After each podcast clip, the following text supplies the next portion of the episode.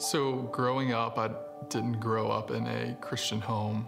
My parents got a divorce when I was in middle school, and uh, that was a really hard time and really defined my relationship with my dad. I blamed a lot of just the destruction in our family on him. My dad was very angry and he yelled a lot. I could never do anything that ever lived up to his standard, and I struggled a lot with the image that my dad was portraying to us as a father. And early on in, in high school, I got invited to a youth ministry at a local church, and it was through that ministry that God really started speaking to me. And but also I struggled with knowing my Heavenly Father because of the image I had of, of my father.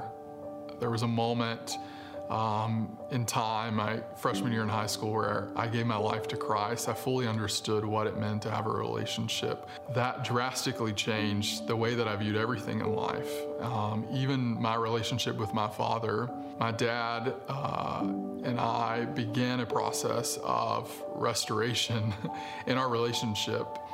And part of that was my dad coming to know Christ. I, I remember we were on a long road trip together, and my dad had, had come to know Christ, and had been several years later. And in that moment of just me and him on this long car ride, my dad began to ask for forgiveness for the years of of just struggling in our relationship, but just the anger that he had and the way that um, he responded to us as, as kids growing up. And was totally kind of took by surprise. Um, my dad was a very tough guy, and for him to to ask for forgiveness was, was huge. I'd never heard him um, ever ask for forgiveness. And I totally at that moment said, "Dad, I forgive you." My experience with Christ and how God had forgiven me of my sin because of Jesus' sacrifice led me to a point where I had to forgive him. And, and it was awesome because I,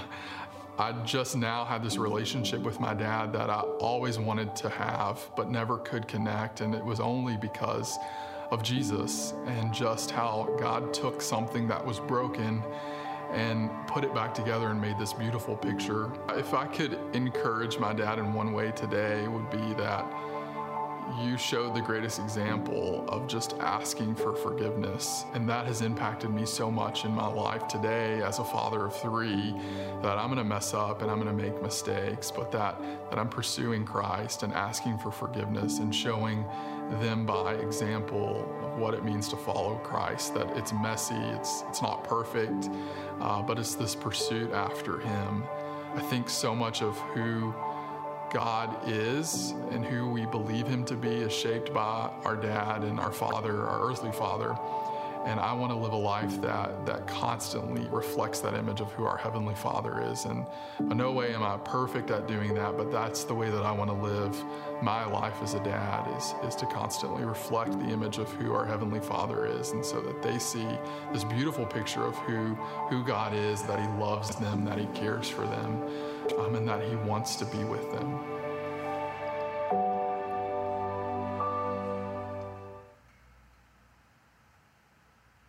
I want to welcome you to our to our hour today. Uh, especially, I want to welcome those of you that are that are fathers uh, today. Some of you in the crowd that are fathers, you've been a father for a short time, maybe days, weeks, or months. And some of you have been fathers like I've been for decades now. But whatever the case, I want to wish you a, a truly happy Father's Day today. I, I believe being a father is one of the greatest gifts that God can give someone. It comes with, with laughter and tears, most certainly. It comes with mountaintops and valleys, sometimes deep valleys. But I think it's one of the greatest gifts that God might give someone. I've been struck by something about, about this deal being a father for a long time. Quentin referred to it. What I'm struck with is this, is, is that God has invited us to call him Father. That's the name he's given us to refer to him as.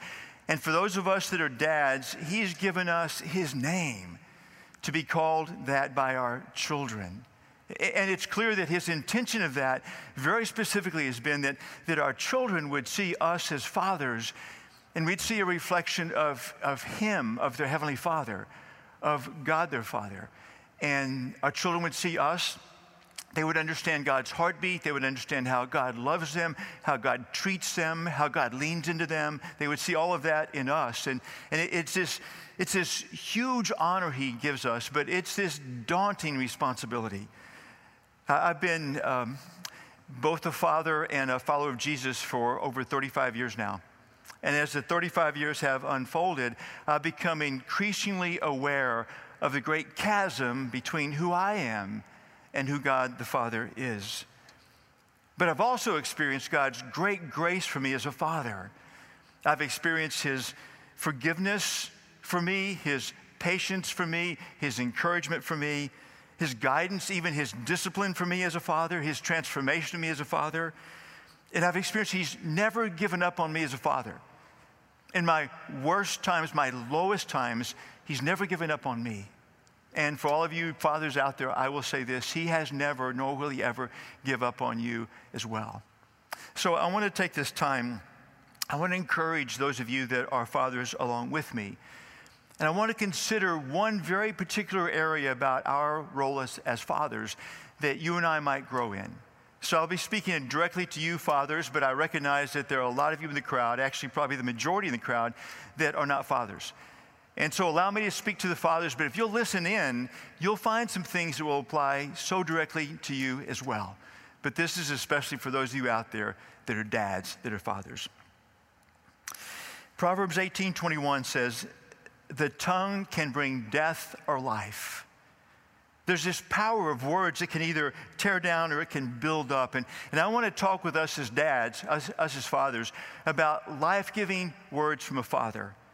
I want to give us four things that our children need to hear from us. Four things our children need to hear from us. The first is this, and you've already heard this once today from the video. The first they need to hear is, I'm sorry, please forgive me.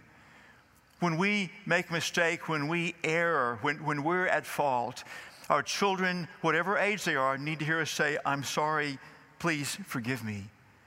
Now, dads, you might be thinking that, that apologizing will undermine your authority. And the reality is that apologizing actually will legitimize our authority. Uh, apologizing when we're wrong will say that we're someone worthy of having some authority, worthy of being trusting, of being trusted. We're, we're safe to have authority over someone when we give our apology. When we apologize, we teach our children how to apologize, make it easier for them to say, I'm sorry, please forgive me, when they err as well. Uh, I have a long list of, of illustrations I could give about times I've had to apologize, and fathers, I'm sure you do as well. I'll give you only two, and I have to tell you, it's been painful to even remember these two this week. It's painful to even speak of them, but maybe it would, maybe it will connect with you as a dad as well.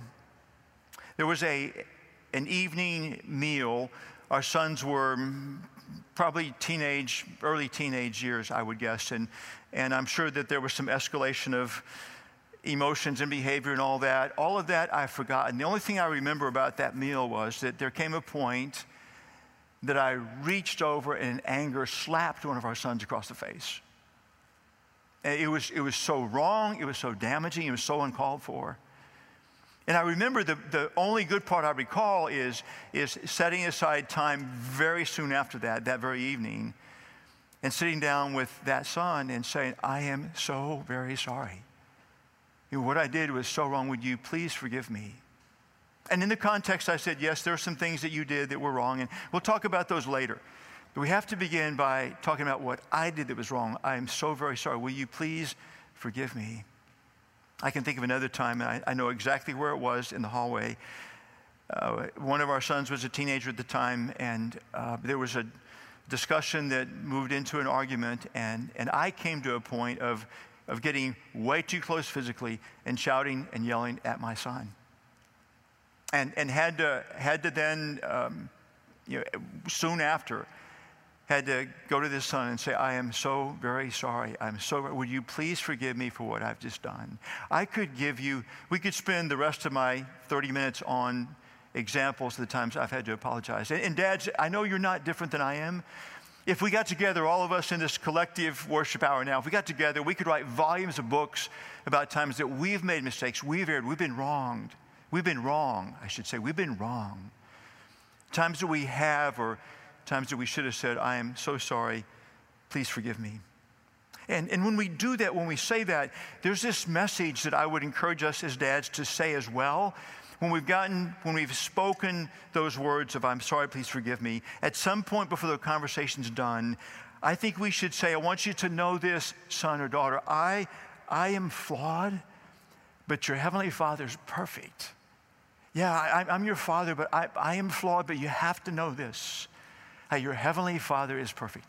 I will fail you. I have failed you. God will never fail you. I'm flawed. Marie and I, um, at least twice when our sons were teenagers, sat down with them, once on a trip in a rental car driving someplace, and then once at home, sat down with them and had this honest conversation and said, we love you so much. And the truth is, we've done our very best as parents. We've done our very, very best. But reality is, the day will probably come that you will need counseling because of us. That day will probably come. So what we encourage you is, when you get your first job, start setting aside money for that counseling, because you'll need it because of us, even though we've done our very best. Now, they probably would have appreciated it even more if we had said, we'll, we'll pay for the counseling, but we didn't. We're off the hook for that. But it was just acknowledging, we, we, we love you, but we were flawed. We, we're flawed parents, and today, Father's Day, I'm, I'm a flawed father, but, but my son's Heavenly Father's not. He is perfect. He will never fail them. I'm sorry. Please forgive me. The second thing they need to hear from us is, quite simply and powerfully, I love you. I love you. I grew up in a home where I was, I was deeply loved, and I felt very loved. But somewhere along, as the years unfolded, um, the words I love you seemed to go out of vogue, and probably something to do with it was that it was a house with two boys, and two boys who would roll their eyes when they were told they were loved, and, and two parents that came through the Depression and World War Two. And, and so at some point in my growing up years, the words I love you just simply disappeared. And they wouldn't come back until what I would call the Marie effect. My wife's name is Marie, and Marie's had many effects upon me and, and our family. But two in particular, uh, she brought the words, I love you, back, and she brought hug, hugging into existence. In fact, when I, Marie and I had a blind date, our, our first uh, time to, to have a date, had a blind date, we're introduced, and Marie simply closes the distance and gives me this big hug. And it blew my socks off as a guy that had not been hugged in many, many years. Blew my socks. I have... To this day, I've not recovered from that hug. And, and the hugs at some point began to spread into my mom and dad as well, and my dad was the last holdout. But those last years of his life, he became the best hugger I've known. I mean, the, the bear hugs from my dad, I can feel to this day. But she brought back the words, I love you, as well. At some point in the relationship, maybe when we were engaged, maybe in the early years of marriage, she would begin to say to my dad and to my mom, I love you. And, and this sweet young daughter-in-law, they would begin to say the words back, I love you. And somewhere along the way, I began to say that. They began to say that to me. And, and now my dad's been in heaven for over twenty-five years, but I can't count the times I have memories of my dad saying to me, I love you. They are priceless. They're deeply, deeply priceless times. Dad, if that has not been your norm, the first time you attempt to say that, I can promise you it will be very awkward. And if your child is very far along in years, it will be awkward for them perhaps as well. But I can't urge you enough to go there, push through the awkwardness, say I love you, however good or bad it goes, come back again when some time passes and say I love you again and again and again. Can't tell you the number of men that I know, grown men that I know, who long for their dads to once say, I love you. Can't tell you how many men I know farther down in life whose dads are now deceased and have never heard the words from their dad, I love you, and mourn that and grieve that to this day. Our kids need to hear from us those powerful words, I love you. And when we give them those words, sometimes we need to add some words. This is the message we need to add. As much as I love you, your Heavenly Father loves you infinitely more. I mean, that's the message they need to hear. I love you, yes, but even, even better than that, as much as I love you, your Heavenly Father loves you infinitely more. The third thing they need to hear from us is, I'm proud of you. And specifically, they need to hear, I'm proud of you for, for character traits, not for results. Maybe to say, I'm proud of you because I saw the effort you gave your very best. I'm proud of you because I see deep kindness in you. I see love in you, generosity, perseverance, courage, grace. The list could go on and on, but, but I'm so proud of you because who I see you to be. But, but it's a, it's a dangerous slope to go down to say, I'm proud of you because you accomplished this, because you brought home the gold medal, because you got first place, because you won some. It's a dangerous slope to go down. I'll give you an example. When I was in first grade, I've spoken of this recently. I grew up in the deep South Texas, Rio Grande Valley. And in first grade, nearly my entire school was uh, was Hispanic. And so, so English was my first language. And virtually all my classmates, English was a second language. They already knew Spanish fluently. I knew nothing of Spanish. They were already into their second language, deep into it. But, but I was fluent. I'd had six years of English. So first grade, a lot of it's just getting English down pat. And I'm a superstar. Man, six years of it, I, I got it wired, so I go home with all A's on my report card, and, and I, I don't know the words spoken, but I, I, I got this impression that my parents were really proud of me because I was exceptional. That's what I got. And I, they, never, they, they never really meant that, probably never even said that. That's what I took away as a six-year-old, that, that you're proud of me because, because I'm, I'm exceptional. And so for the next forty years, I would find I would grade my own life and my own performance on whether or not I was exceptional. And the truth is, I'm not exceptional at much. And some would say my, my last time of being exceptional was in the sixth grade, or the, I'm sorry, the first grade, six years old, I peaked then. forty years of, of having this sense of I've only really accomplished, I've only achieved, it's only good if what I've done has been exceptional. Now again, my folks, that was never their heart. I doubt they ever said that's what I took away. So, so dads, you and I need to tell our kids, I'm so proud of you. We need to help them understand it's because who they are. It is who they are, not for what they have accomplished. When we started the harbor, twenty-two and a half years ago, we started the harbor. My, my dad had been in heaven four years. My father-in-law said some words to me that have stayed with me for all of these years now. So a little bit of background on that. Uh, when I when I married his only daughter, I was in the oil business, and um, all of the things that came with that, all the all the stuff that came with that, and all the affluence that came with that. And and fifteen years in, um, Marie and I go to her parents and say, uh, this is how you, Rick is feeling led and going to quit the oil business, go to seminary, become a pastor. And, and they...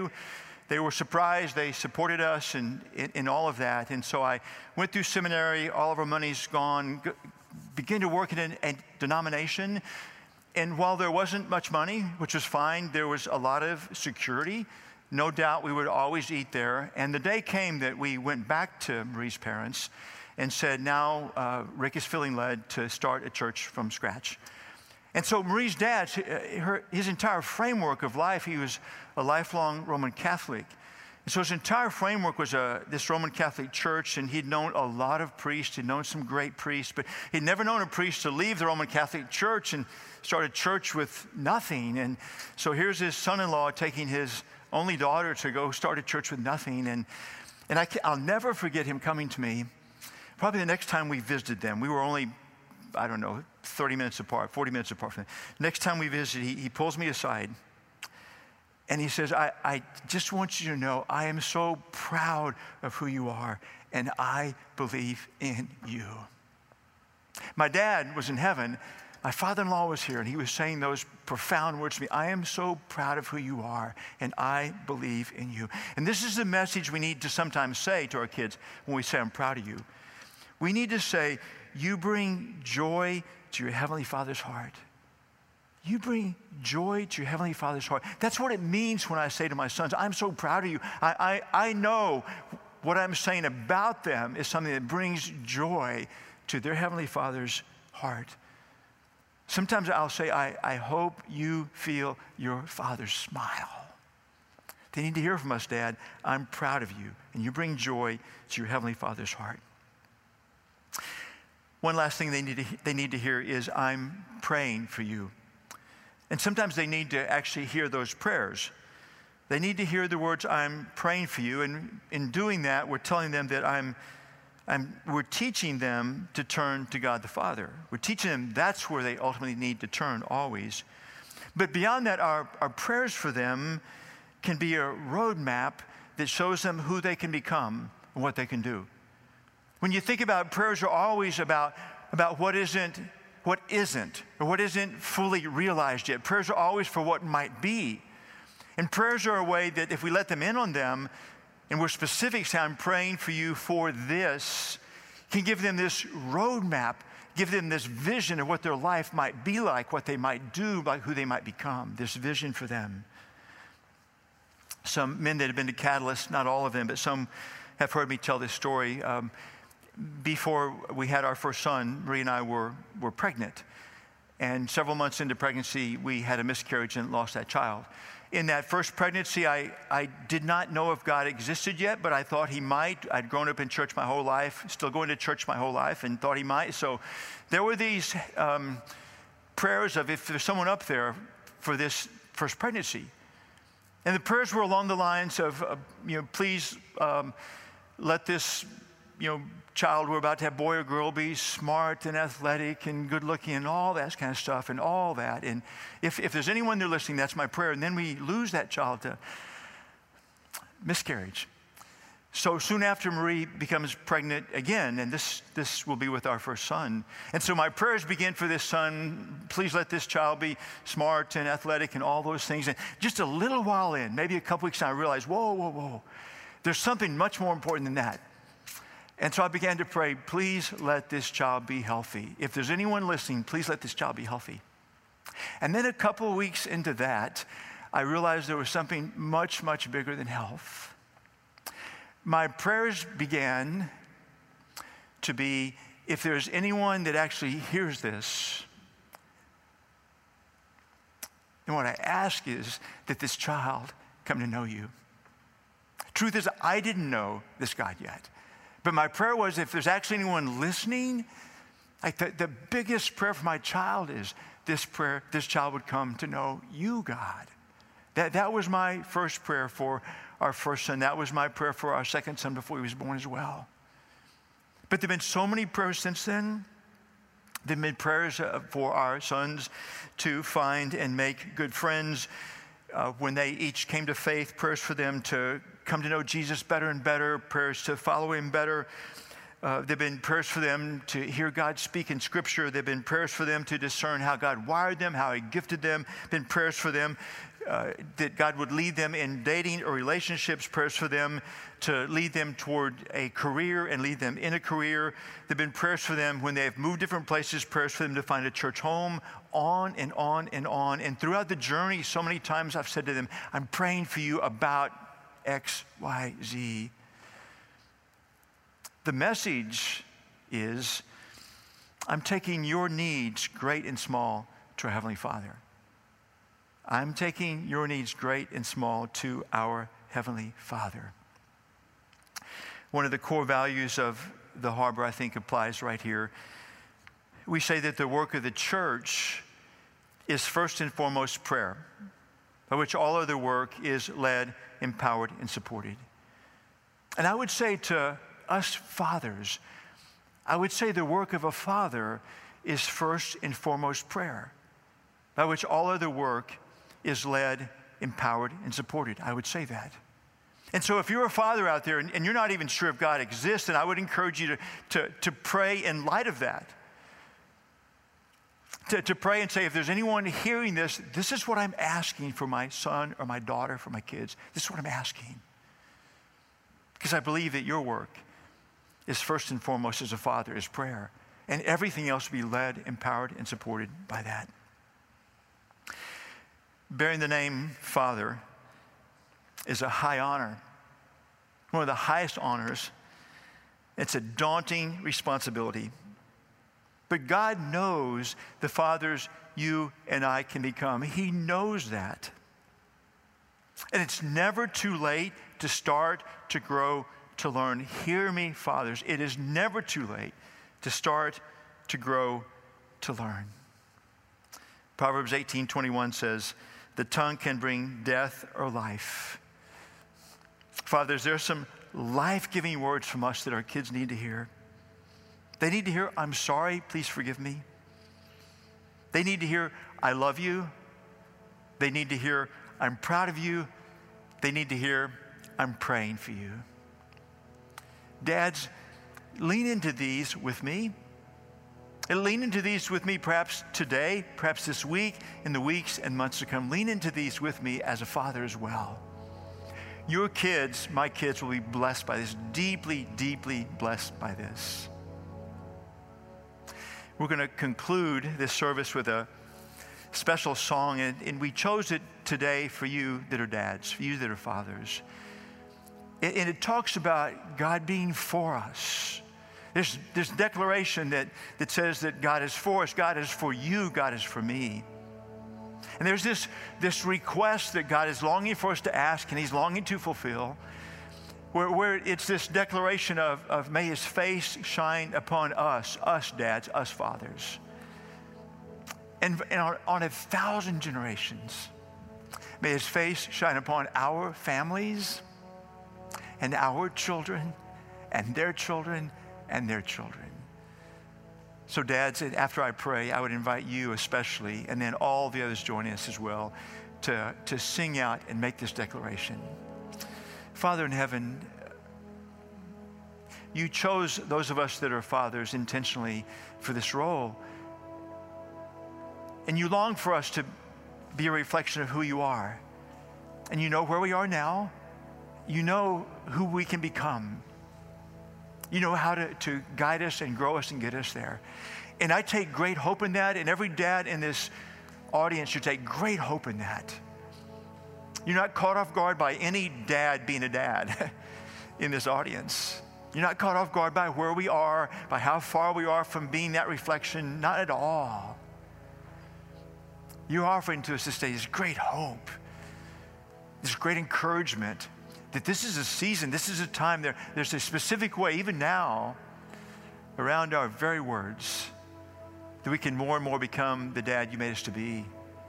We can more and more shine this reflection upon who you are, Father. Thank you so much for being for us, Father. Thank you for shining your face upon us. I pray in Jesus' name, amen.